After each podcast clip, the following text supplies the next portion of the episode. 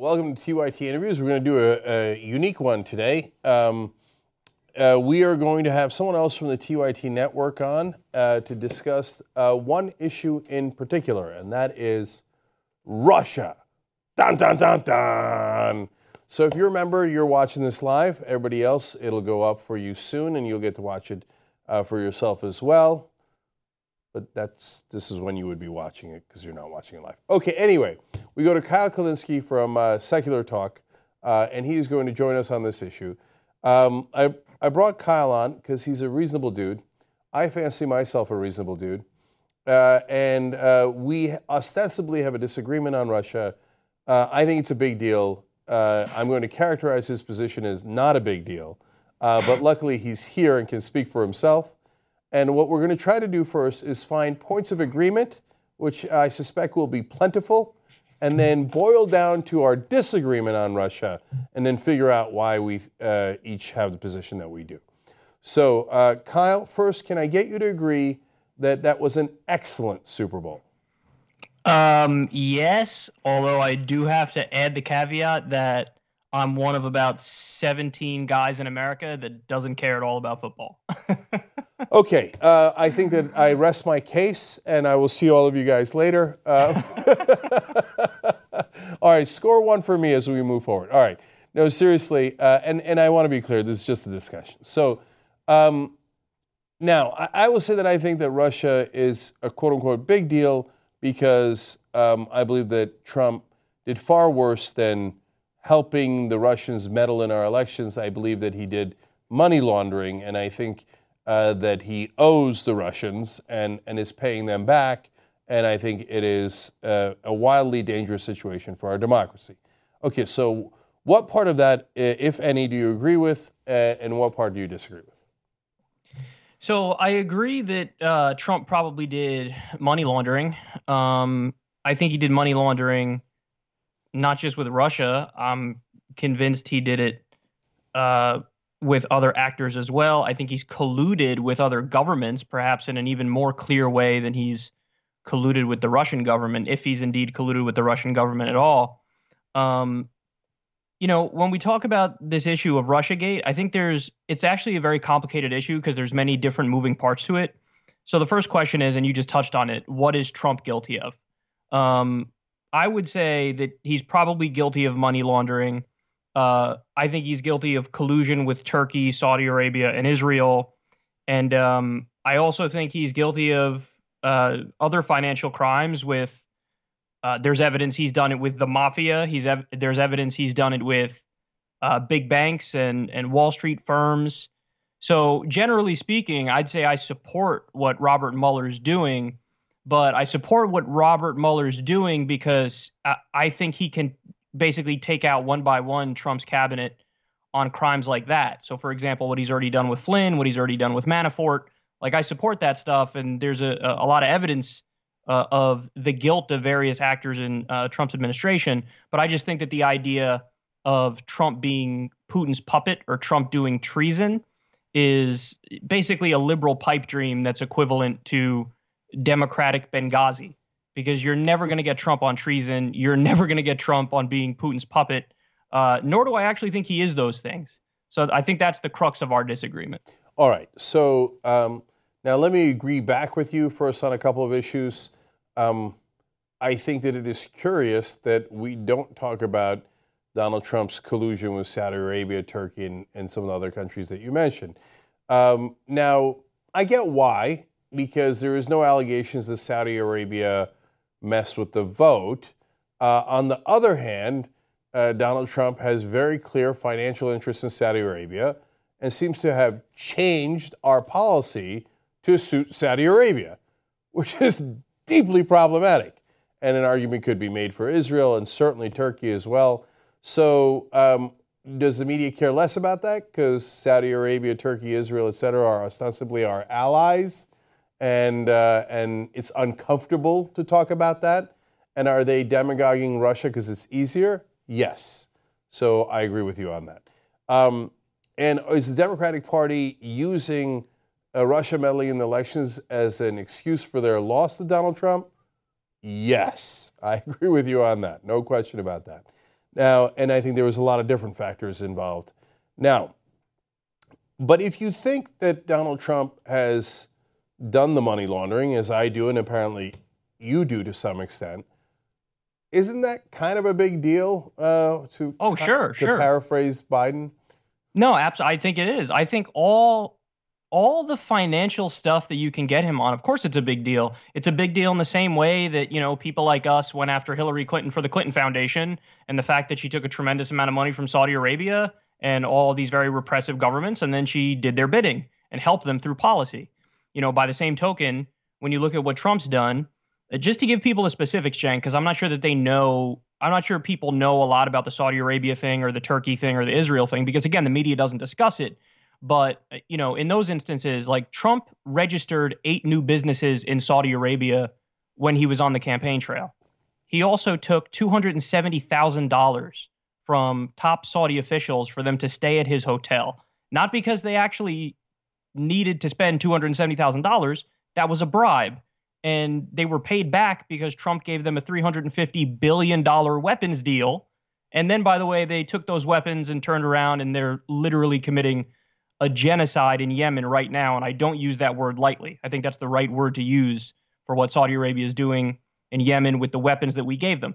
So I think there's a clear connection there. And I would love it if Mueller gets him on anything. I think it'd be great. But I think the thing that frustrates me is they're focusing on the flimsier case, the case of Russia. And the reason why they're doing that is because there are hawkish goals here. And these are the same hawkish goals that have been in place for a very long time. I'm going to use the dirty word here, but the deep state has always been standoffish against Russia. We've expanded NATO towards their border when we promised that we wouldn't do that. And now, because we're so obsessed with Trump's connection with Russia, you find a lot of overtly hawkish rhetoric coming from Democrats. And I know that they view it as like they're resisting Trump and they're being strong on Trump. But the reality is, when you have Rachel Maddow, for example, arguing that if Trump removes NATO troops from Russia's border, that somehow proves that Putin has the pee-pee tape and therefore he's Putin's puppet, and therefore Donald Trump should keep NATO troops on Russia's border. I don't agree with that. And in fact, I think that's Rachel Maddow being like very neocon, hawkish, and flirting with World War III because of how she's choosing to resist Trump on the Russia issue. So if they wanted to resist Trump just on the financial crimes angle, we wouldn't even be having this conversation, because I'm totally on board with that. In fact, I think I'm even stronger on that issue, because I could point out the 1,000 ways he's done the corrupt deals and he's done the collusion with other foreign governments. I mean, to give the example of Turkey, Michael Flynn took $500,000 from the Turkish government.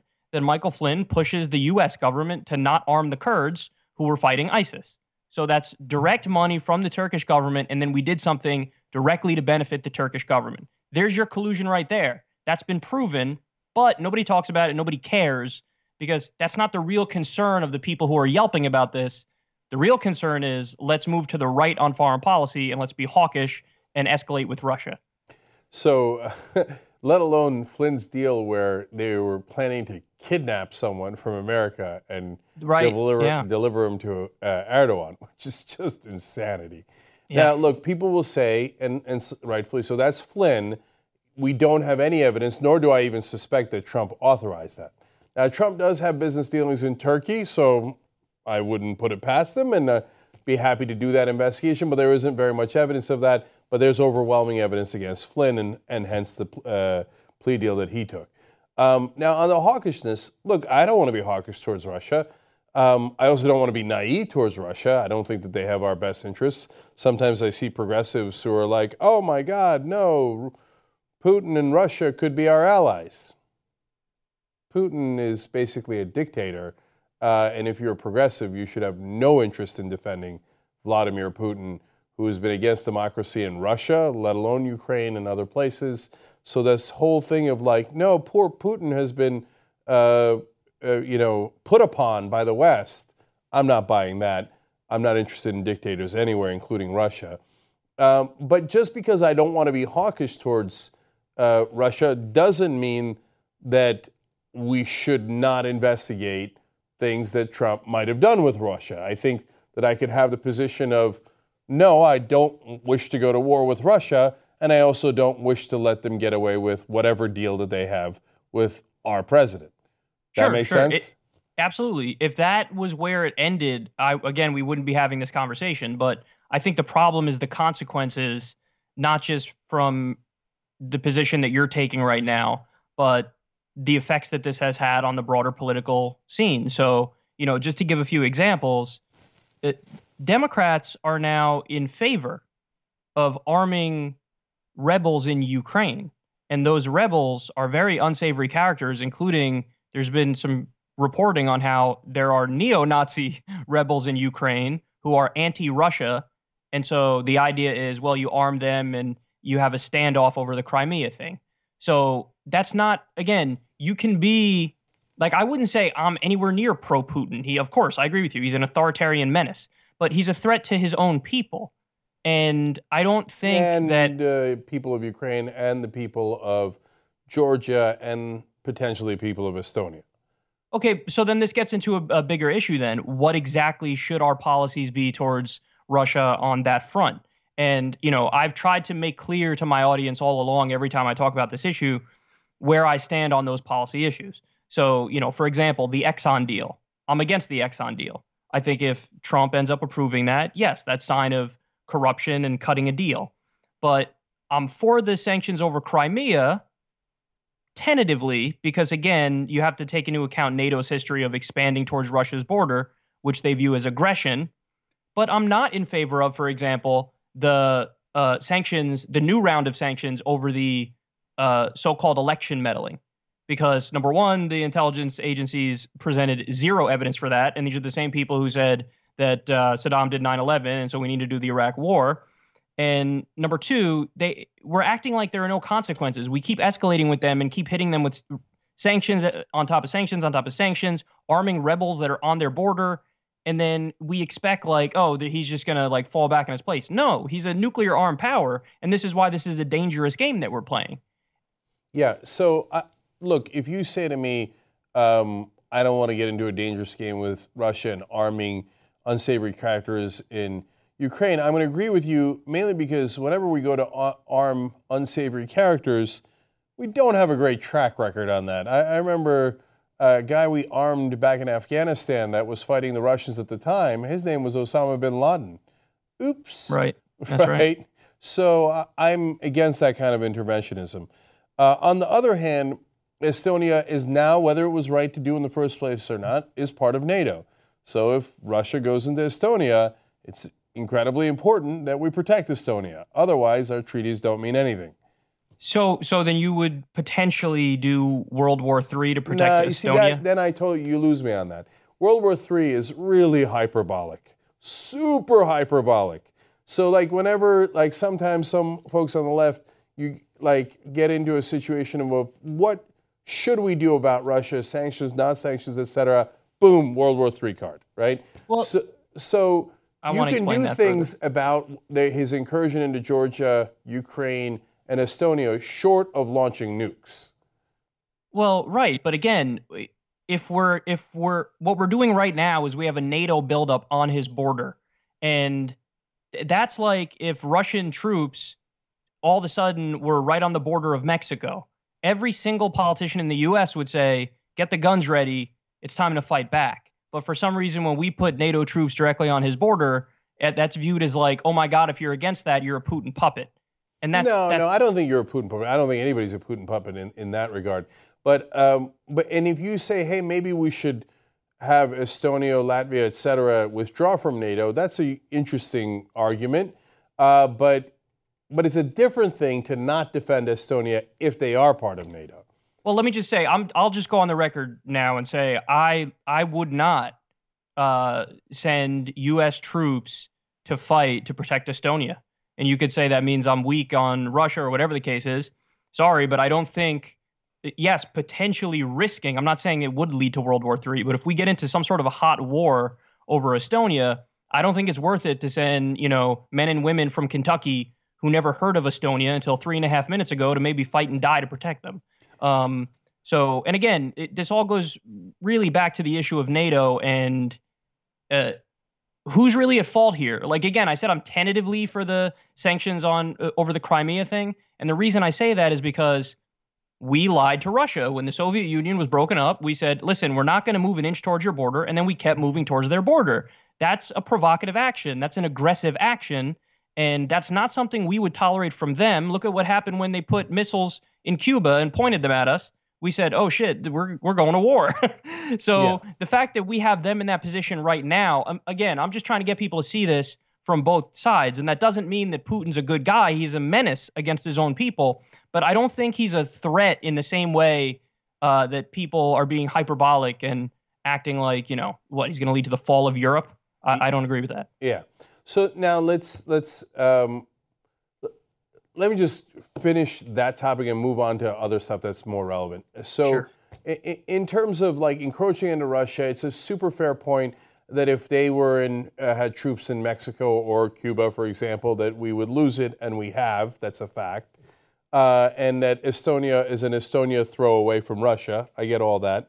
And maybe we shouldn't have brought NATO that close to Russia. We have a disagreement on we have that treaty.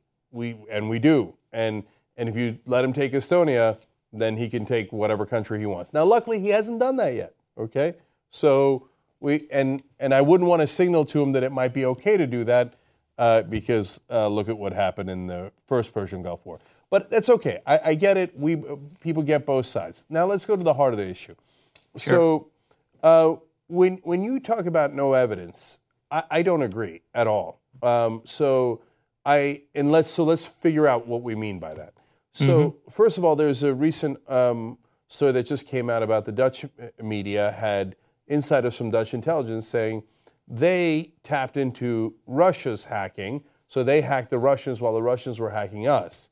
And not only did they see in their computers that they were hacking the U.S. State Department, the Democratic Party, the White House even, and they told our intelligence officials that, but they actually tapped into the cameras and saw the Russians doing it with their own eyes. So the Russians doing what? Or the Russians hacking in to all the things that I mentioned, State Department, Democratic Party, etc. This is pre-Podesta emails. Okay. So Russian government was hacking our government, basically.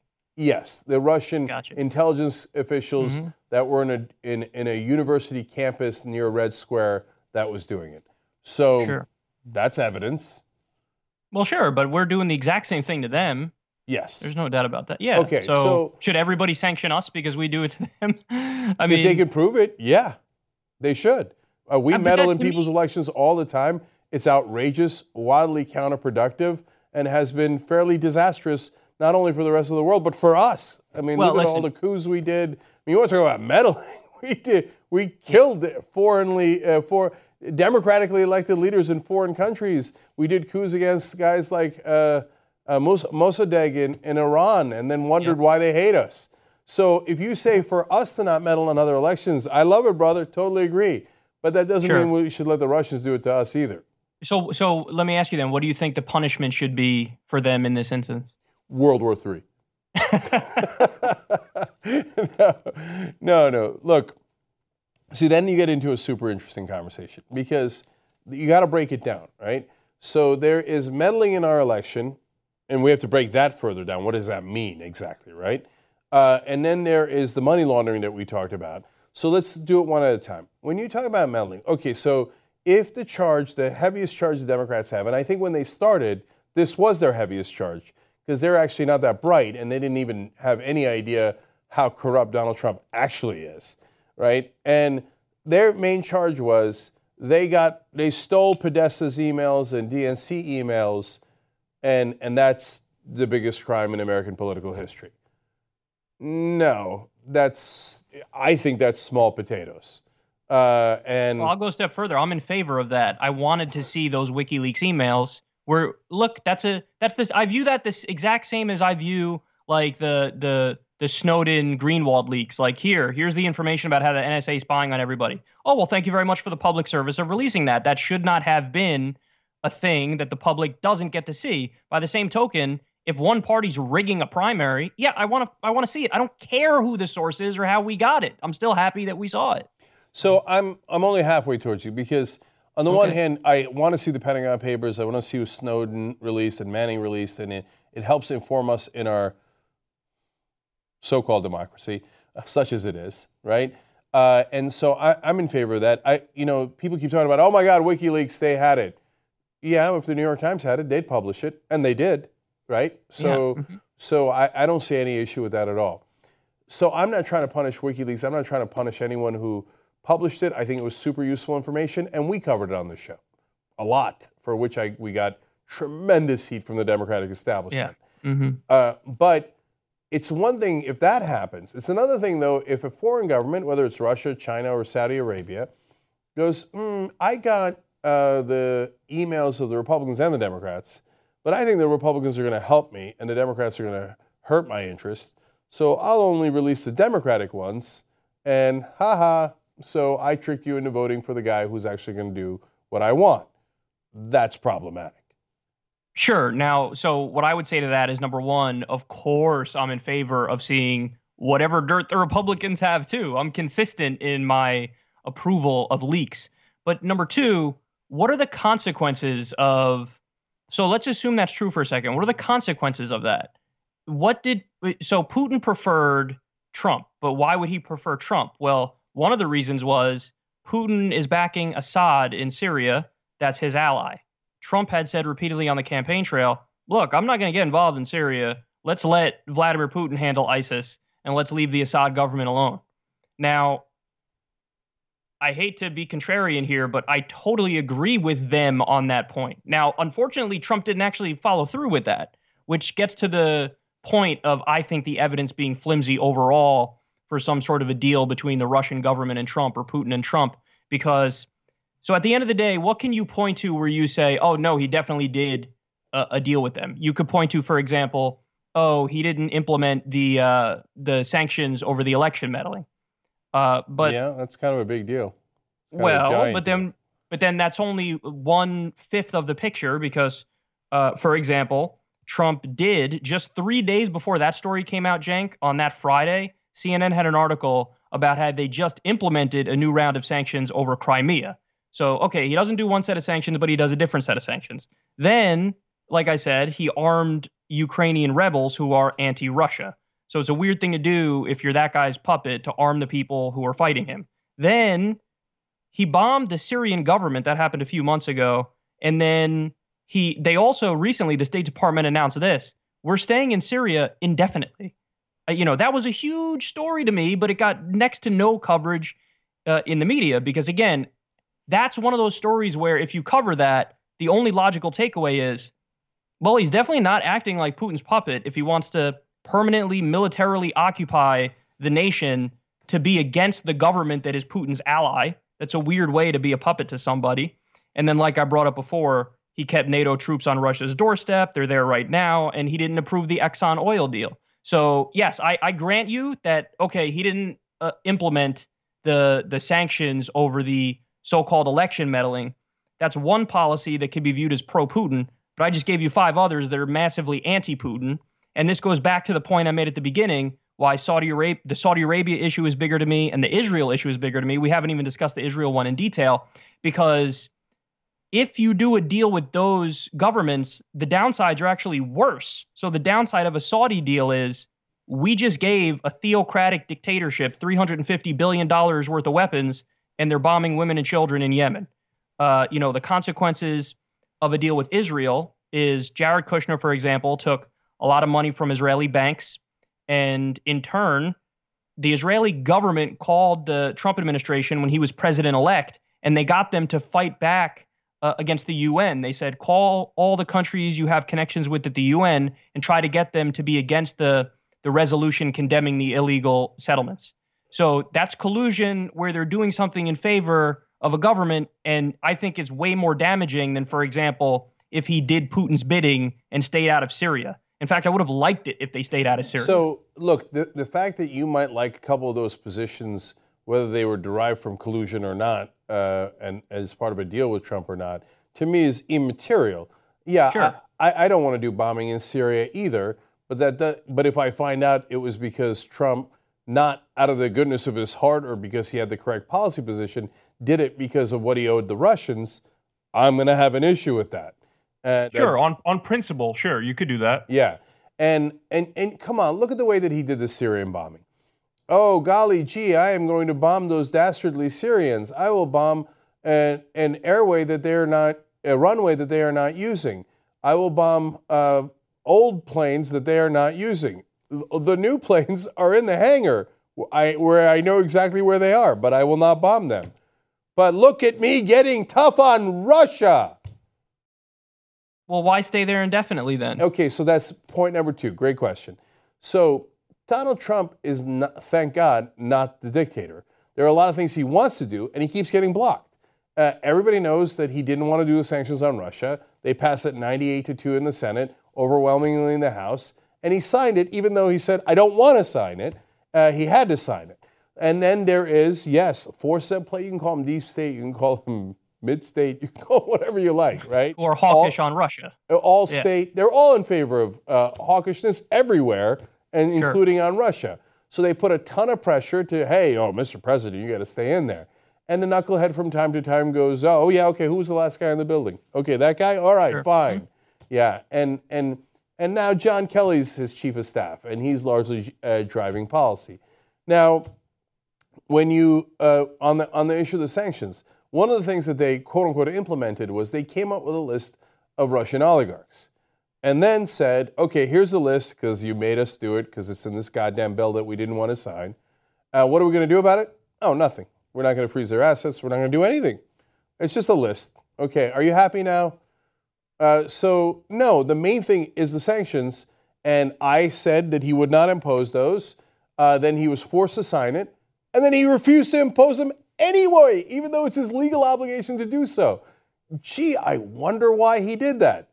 But again, do you think, Kyle, it's because that he has a ideology that he thinks on political philosophy? No. Of course that I don't. Right. Of course I don't, but here's the thing. I don't care. If he somehow stumbles upon the right policy for the wrong reasons, fine. Now, I hear you that, like, okay, you could object to that on principle and say, well, Mueller should still do his thing. And I say, I agree with you on that. But at the end of the day, I find it hard for me to get mad if he stumbles on doing policies that I agree with. So, for example, let's just say, for argument's sake, it was because of collusion that he decided we're not going to go into Syria at all. We're going to stay totally out. I would say, well, that's good. I'm happy that we're staying out of Syria. And even if it was a horrible way in which we got to that conclusion, it's just hard for me to get angry if, like, he stumbles upon doing the proper policy. But then this gets to a deeper question, which is, what's the end game? Because, again, I agree. I like that Mueller's taking out his cabinet one by one, Flynn, Manafort on financial crimes and money laundering. And in fact, I think my case is bolstered by what Steve Bannon said, because Steve Bannon said, no, you're not going to. They buried the lead in an article from a few weeks ago. And basically, Steve Bannon said, it's money laundering, stupid. That's what he argued. So in other words, all the headlines were like, Bannon calls meeting with Russian nobody treasonous. But then you read the article, and in like paragraph 6, they're like, Bannon's like, no, it's the money laundering. They're going to get him on the money laundering, which, okay, good. That's great.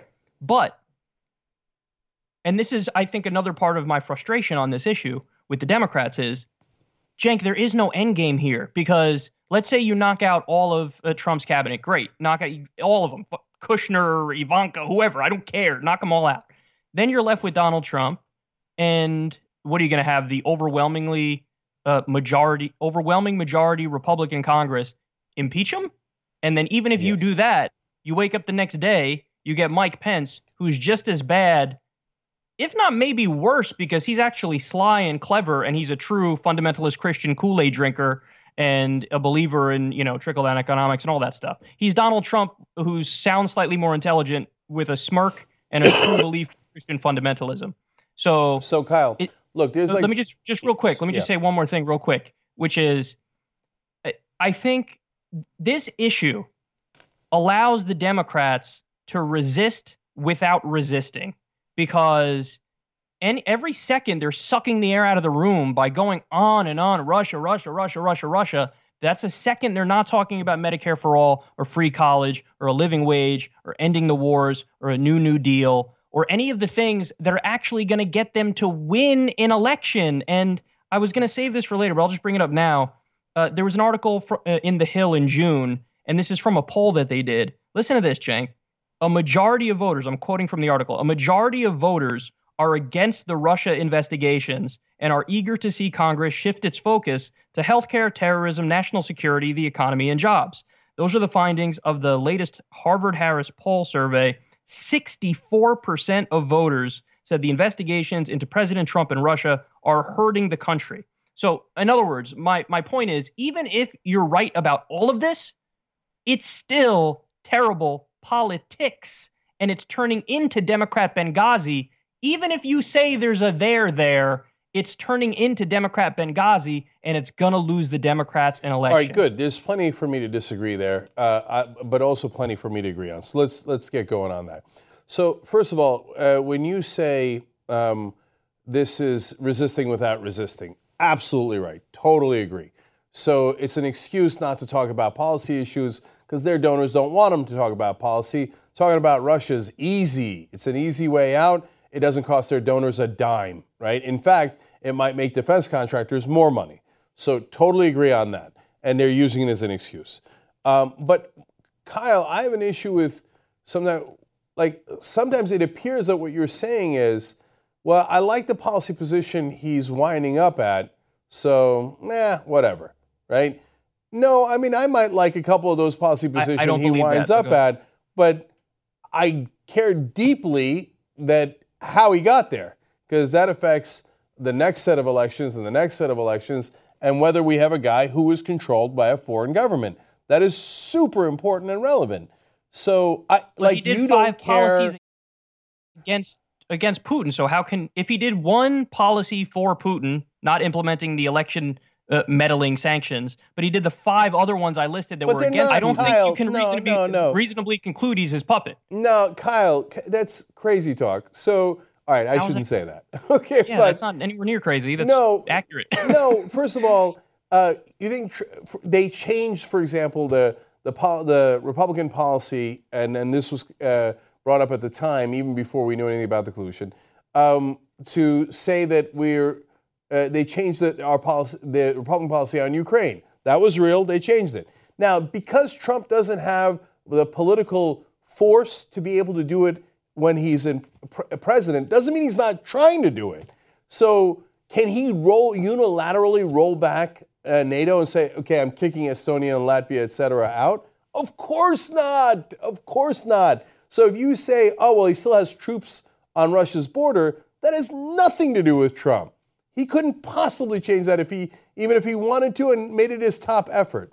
So on the issue of the Syria and the bombings, like I told you, those are totally nonsense, fake bombings. And I don't agree, by the way. Oh, really? Come on, man. No, the new planes are sitting there, and they don't bomb them, and they bomb the old planes that are already broken down. That's look at me, Daddy. I am against Putin and Assad. No. But that's not the only time they bombed the Syrian government. There were 4 or 5 occasions where they bombed the Syrian government, even in the midst of them fighting ISIS one time they did it. So that's not anything to scoff at. They're on the wrong side, and they're in the process of being on the wrong side, they're escalating with Putin. And that's another one of my concerns is that as we keep pushing towards a further escalation, the Democrats are resisting from the right, not from the left. And for example, that's deeply troubling, and I agree with that. Well, let me give you one more example, because I think this one really paints a stark picture. So the other day, there was a story about how a Russian jet flew 5 feet away from a U.S. jet, and you didn't hear anything in the media and nothing from the Democrats. Now, if the Democrats really wanted to resist, here's how you resist on that. You go, oh my goodness, we almost got into a confrontation with Russia. What is Trump doing? Why is he being so reckless? What we need him to do is get out of there. What are our planes doing on the Black Sea by Russia's border? Why are we there? Get him out of there, because we can't say Trump is a thin-skinned dictator, buffoon, madman with a terrible temper, and isn't it the better thing to do to fly U.S. planes near Russia's border and put NATO on the border. I think if you believe he's a crazy person, which I do, then you should be screaming at him and resisting from the left. Say, get the troops out of there. Get the planes out of there. I don't want to accidentally start a conflict with Russia. And again, my point is the Democrats are not making that argument. They didn't even mention that at all because they're resisting from the right. Every time they resist Trump on Russia, they're saying, well, I don't know why you're not putting more troops on NATO's border. Maybe you're Putin's puppet. And that's a problem. I, of course, am not in that camp. We're both deeply progressive. So, I think that that conflict is totally unnecessary. I think the Democrats, I'll go further, on the issue of the FISA warrants. Now they're in a position where they're the establishment and they're fighting for FISA court to do more spying on Americans. And so do I think the surveillance of Carter Page was justified? Yes. Do I think they should do warrantless surveillance of American citizens? No. And yes, the Adam Schiffs of the world, et cetera, are now pushing from the right, and it's gross. But I think that they could be wrong. And by the way, let me further agree with you on the politics of it. I mean, Elizabeth Warren was on the show. Now, to be fair to her, it was really a while back at this point. But she said the number one issue in the 2018 elections for the Democratic Party should be Russia. And I was thinking, no, that's a terrible idea. Terrible politics on that. So for me, I think they should do the Russia investigation, even though it might be bad politics and even bad policy in terms of pressuring, so-called pressuring Trump to go in the wrong direction. They should do it because we need to find out if the president is working for us or working for a different country. That's monumentally important. So I can't say, well, I kind of like some of his policies in that regard. So, right? No, not eh. But then you're abandoning the money laundering thing you said, though, because originally you said, well, look, this is really just about money laundering. But now you just said, like, no, we need to keep investigating to see if he's working for a foreign country. Now, when I hear that, I think that's really goofy, and that's not what's happening. He's not Putin's puppet. Like, no, definitely we have, like, the heart of the disagreement. Yeah, so, I think he did money laundering. You think he's a puppet to Vladimir Putin. No, I think he did money laundering, and hence he's a puppet to Vladimir Putin. So to go back to the conversation we were having about what's important and not important in the range. So the so-called stolen emails, anyone could have gotten those emails. Any media organization could have published those emails. I think it was, in fact, the Russians who got it, or maybe it was the Russians and someone else. But I don't think that's a thing that, to your point about what's the end game here, that's not a thing that you take a president down over. I mean, if Hillary Clinton had gotten access to Trump's emails from whatever source and used it during the campaign, nobody would have said a peep, if you ask me. So even if they think that that's a huge deal, they'll never impeach him over that. That is not enough. I think obstruction of justice is the middle ground, and I don't know if that's impeachable because, it depends. It depends on how bad it is. And we can see with our own eyes it's pretty bad. He's firing everyone who's investigating him. So I don't know how that one gets resolved. To me, money laundering is on the other end of the scale. Really, really bad. And we got to get him the hell out of office because he's a lifelong criminal. And one of the criminal deals that he made, if we're right about that, and hence the need for the investigation, is a deal with Russian oligarchs who all work for Vladimir Putin. And they're not interested in, oh, well, we had a deal with Donald and he has all of our money, all this money of ours. But we don't want to ask for anything in return. We're Russian oligarchs. Of course, they ask for something in return. No, this is definitely the crux of our disagreement because, listen, what I would say is, even after hearing all that, I still don't for the life of me understand why what wouldn't be put front and center is the collusion that Trump did with a foreign government, which led to weapons being sold to them and a genocide being carried out with those weapons. Because even if I grant you everything you just said, we already have all the evidence on the table for an even worse case of collusion. But again, there's a reason why that's not the issue being brought up. And the issue being brought up is the Russia issue because, look, the deep state and all of the politicians don't care that we did Israel's bidding and there were corrupt deals in the process done to try to get other countries to not care about illegal settlements under international law. That's a giant scandal. And they don't care that our weapons are currently funding a genocide in Yemen.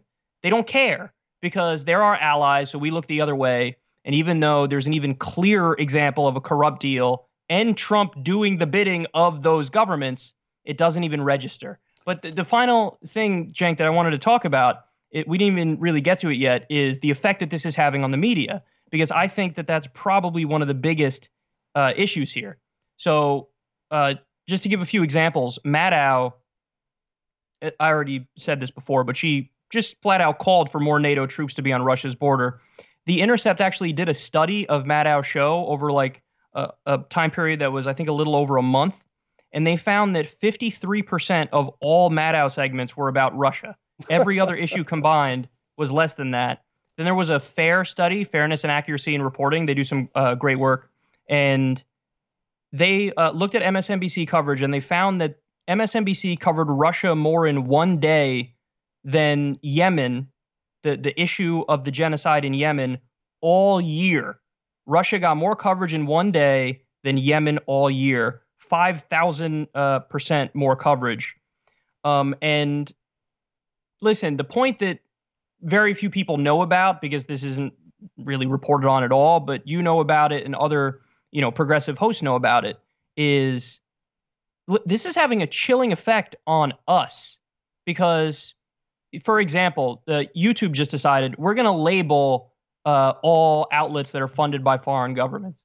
And the idea is they're trying to scare people off of looking at certain outlets. So for like Tom Hartman works for RT, Ed Schultz works for RT. These are people who are not Vladimir Putin's mouthpieces, but they work for RT. And now there's a warning banner across the screen. Look at the effect this is having. Like, for example, ever since they say, hey, Russian fake news affected the election in a negative way, we really need to take action on this. They changed the algorithms. Google and YouTube changed the algorithms. And now they deprioritize all independent creators. And they put an onus on outlets that are established outlets, corporate outlets, CNN, MSNBC, and all those kinds of outlets. And the reality is, Cenk, those outlets, I would argue, spread fake news a hell of a lot more than I ever did. And, I'm talking about stuff like they referred to George W. Bush doing torture as enhanced interrogation because the administration wanted them to refer to it like that. They all, were beating the war drum to go to Iraq. So, but they never get punished. Establishment outlets would never get punished for doing fake news. But outlets that are independent outlets that don't do fake news are now deprioritized in the algorithms, and this is crushing left-wing media. So Alternet, for example, Cenk, they had a cut of, I think it was like 60% drop in their traffic. And this has happened with Truthout. This happened with Truthdig. And basically the idea is they're taking the fact that fake news exists and they're going, okay, now we're now going to use this to crack down on all dissenting voices and independent media outlets. And it's a very convenient argument for the establishment to make to suit their ends. And look, the problem with that is, at the end of the day, I don't know what else to call that but McCarthyism and a Red Scare, because they're using the Russia issue to silence all dissent from independent media and just try to tamper our voices down. So on that front, again, I agree with you, and we agree on policy. So are they using it for bad purpose? Yes. I mean, some of the stuff on RT propaganda for the Russians? Yes. Is Tom Hartman's program propaganda? No. No, it's not. But you get the banner either way. Well, you could call Al Jazeera propaganda because they're run by the government of Qatar, and they're not going to say anything bad about Qatar. On the other hand, they do good news in other realms and cover things that the American government doesn't want you to see, right? And BBC, you could label them propaganda. They're owned by the British government, right? But we don't call them propaganda. And does the BBC constantly tear into British imperialism, etc.? No, they tweak it.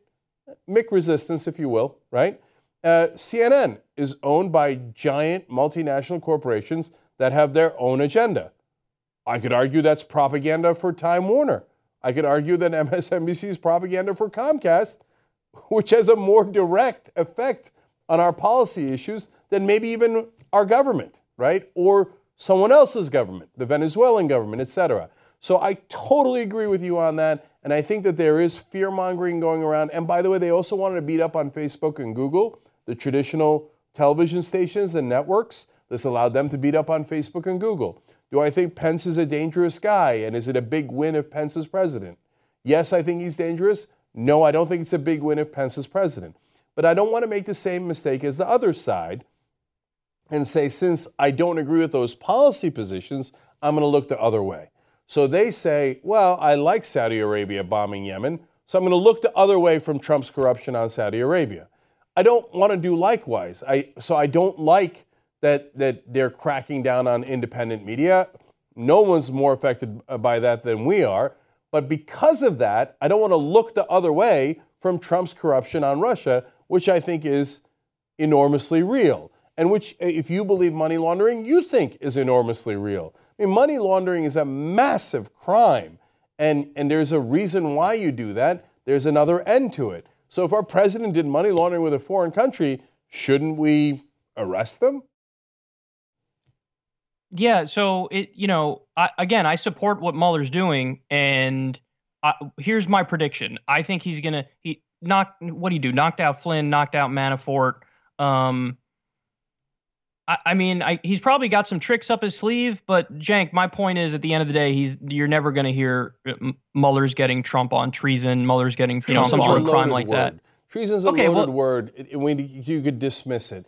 Look, I might get worked up one day and say, well, that sounds like treason, but in terms of convicting him on treason, I agree with you. But convicting him on money laundering is plenty. And by the way, if in return for what Trump got... They can't indict him, can he? He promised Russia certain policy positions. Well, that's as close to treason as it gets. Again, I think there's already proof he did that with Israel and Saudi Arabia. So we have all the evidence we need, but they're not going down that path. They want to try to prove the harder case to prove on Russia. But my question to you is, isn't it they would have to impeach, right? Isn't it there an open legal question as to whether or not you can indict a sitting president? Yeah, so I believe that impeachment is possible under certain circumstances. If the crimes are significant enough, hence the so-called stolen emails ain't going to do it. There's no way the Republicans are going to impeach over that. And I think Mueller would be too embarrassed to bring that case up because it's, in my opinion, relatively minor. But if you're talking about money laundering of hundreds of millions of dollars, that's a massive case. And then the poll numbers of the Republicans start to slip back down to where they were about a month ago, minus 14 to the Democrats. And then all of a sudden, the Republicans will find some principle that they had forgotten they had. And yes, impeach him if that's a fact scenario. Yeah, I don't know how it would play out in the minds of the American people. If I actually think there's a more likely chance, not the scenario you gave, but Trump fires Mueller and then that leads to potential impeachment. I think that's more likely than the scenario that we were just talking, like he gets him on some sort of grand crime and then they move to impeach. Yeah, I just don't know. And even if all that were to unfold... Just one second. Even if all that were to unfold, I don't know politically if that. I think that might actually hurt the Democrats, believe it or not. No, because I don't think so. I mean, okay, if you say so, but people care about putting food on the table and paying their light bill and focusing on stuff like that. So even if I were to agree with you on all the substance, like I said before, I don't know if the politics of it are going to line up. But Cenk, I hear you. Like Trump is a terrible guy. I know. I understand that you're doing it for principled reasons and. My point is, listen, even if you want to take a principled stand, there's already so much... Like, Trump already violated the Emoluments Clause on day one of his campaign, Cenk. Like, the guy, he does business in 12 different countries, okay? He takes money from all different foreign governments, not just Russia. And like I said, I think there's an even clear case. He did Israel, Saudi Arabia, and Turkey's bidding. So all that stuff is there. We already have the case for emoluments. So... This stuff is a lot harder to prove in a court of law when you have to prove intent and all that other stuff. So I just think, Kyle, look, you know, I think he did the emoluments. If we could get the establishment to agree, and that's why they got him out, great, because he also broke the law in that regard. But again, realistically, they're not going to do that, and that is deeply frustrating. So, but that doesn't mean that they also shouldn't investigate Russia.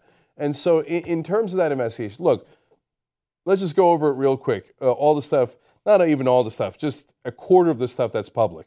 Don Jr. and Eric Trump have both said, yes, we got money for the golf courses and our properties from the Russians. They admitted it themselves. One was in 2008, one was later. Eric Trump said to a Golf Magazine reporter, they said, where'd you get the money? You guys went bankrupt all these times. Where'd you get the money for the golf courses? And Eric Trump said, oh, the Russians. Apparently they really, really like golf. Okay, and there's a server in Pennsylvania, in the middle of Pennsylvania, that's Donald Trump's server. All the top cybersecurity experts in the world say it keeps getting pinged by Russia. 80% of the pings are from Russia. You know who's pinging it? Alpha Bank. They don't know what the pings are, but that ain't coincidence. I think that story was retracted. Yeah, I don't know what you mean by retracted. Well, I'll send you the article. There's an article in The Intercept which lists that among articles that have been. They said, oh, we messed up this one. This isn't real. I'll take a look at it. I'll read it. But last I saw, I don't see any reason. They seem to have excellent evidence. The other 18% of the pings, by the way, were coming from the DeVos family, another wild coincidence. And then we know Eric Prince, also from the DeVos family, went to Seychelles and met with the Russians and some Gulf country people in a place where they wouldn't be caught having a secret meeting. Why is Eric Prince going to have a secret meeting with the Russians? Because they don't have a deal? So, no, Jake, I think he did money laundering. You're preaching to the choir, and I think it's even worse than what you're laying out because I think he did money laundering for the Russian mafia, which, you know, is arguably even worse than doing it for, I don't know, some government officials. So I think there's enough there. But again, I think where I differ from you is I think that the effects of how this is all playing out and the consequences of the hyper focus on that issue is just leaving so many stones unturned and leaving the most important arguments the Democrats should be making at the side of the road, along with the media, the same thing. And just the final thing I want to say real fast is, so there was a story, I should probably send it to you because I don't know if you saw this, because I think it was only in one outlet. I think it was the International Business Times. Nobody else picked it up. But there was a story that basically proved collusion between Donald Trump and the predatory payday lender industry to the point where they gave him some ridiculous amount of money in a variety of different ways. They gave it to Mick Mulvaney, his head of the Consumer Financial Protection Bureau. They gave it to him at his inauguration. It was some ridiculous, I think it was over $1 million they gave him at his inauguration. And then they scrapped all of the rules on the predatory payday lending industry that were supposed to go into place and made it so that they're allowed to charge 950%. And again, we can trace all these lines here to show exactly how corrupt they are and exactly how much they're screwing over regular people. And Kyle, my concern, Cenk, is nobody's talking about this. And this is the stuff where you hammer him and you can win an election. And I think that it's mostly blowing off steam when we talk about the Russia thing, because there's so much conspiracy mongering over it and leaps of logic that it makes the Democrats look unhinged. Yeah, and so look, when you say Rachel Maddow shouldn't cover Russia with 53% of her stories, I say, of course, that's wildly... I would hope, yes. Yeah, that's wildly disproportionate and preposterous, right? But when you say conspiracy theories regarding Russia, that's where you lose me, and that's where I get frustrated. But they're right out in the open. Why has he fired everyone investigating him? Because he did it. No, Jake, you're disregarding the fact that there are like 6 or 7 different stories that have officially been retracted. Those are the conspiracies I'm talking about, the conspiracy mongers who jump to conclusions and then they have to retract the story a week and a half later. So that's what I'm referring to. And you've seen those articles, I'm sure you have. And Kyle, the story you referenced was, unfortunately, in this insanely corrupted system that we have, run-of-the-mill corruption. And the establishment is never going to convict him on that or go after him on that because they all do the same thing. They take contributions that's the problem. And they give their donors exactly what they want. That's the problem. So I agree. But that doesn't. But like that's again. What's driving me crazy, though, Kyle, which is that like we agree on all that stuff, but that doesn't mean and we should let Russia go. I'm not saying that. I'm saying you want to get him on money laundering. You want to do the investigation. I just told you 1,000 times. I support what Robert Mueller's doing. But my whole point, Cenk, my whole argument is everybody needs to pump their brakes a little bit if you're on the Democratic side, because there's a lot of overreaching going on this issue. And not only that, but there's also a lot of downsides to over-focusing on it, like the 1,000 I just mentioned, the effect on media and all that other stuff, the weak arguments of the Democrats, so on and so forth. So I think at the end of the day, our agreement will remain simply on money laundering. But the effects of all this and everything outside of that, I don't think that we're going to see eye to eye on that. So we're at an end, and I think we accomplished our mission. We found out what we agree and disagree on, and unsurprisingly, we actually agree on a huge majority of the things that we discussed. And I think that it is just largely a matter of emphasis as to as to those issues. And I don't agree with mainstream media and their obsessive, nonstop, exclusive coverage of Russia, exclusive of anything else. And I agree totally it's in avoidance of real issues. But I believe we can do real issues and talk about his corruption at the same time. And yes, his corruption is terrible and legion on many fronts, but also on Russia. And I think that if a president did money laundering, that's a massive crime. And especially if he promised the other side something in return, like, for example, not enforcing sanctions that have been the force of law, well, that's as bad as it gets. And Godspeed to Robert Mueller. Sounds good. All right, we did it. Okay. Kyle, thanks for joining us. Excellent conversation. Everybody check out Secular Talk. And don't let anybody tell you that the establishment media is any better than independent media. I think that you're going to get way closer to the truth and the facts of all these different issues if you watch Kyle's show than if you watched anything on cable news.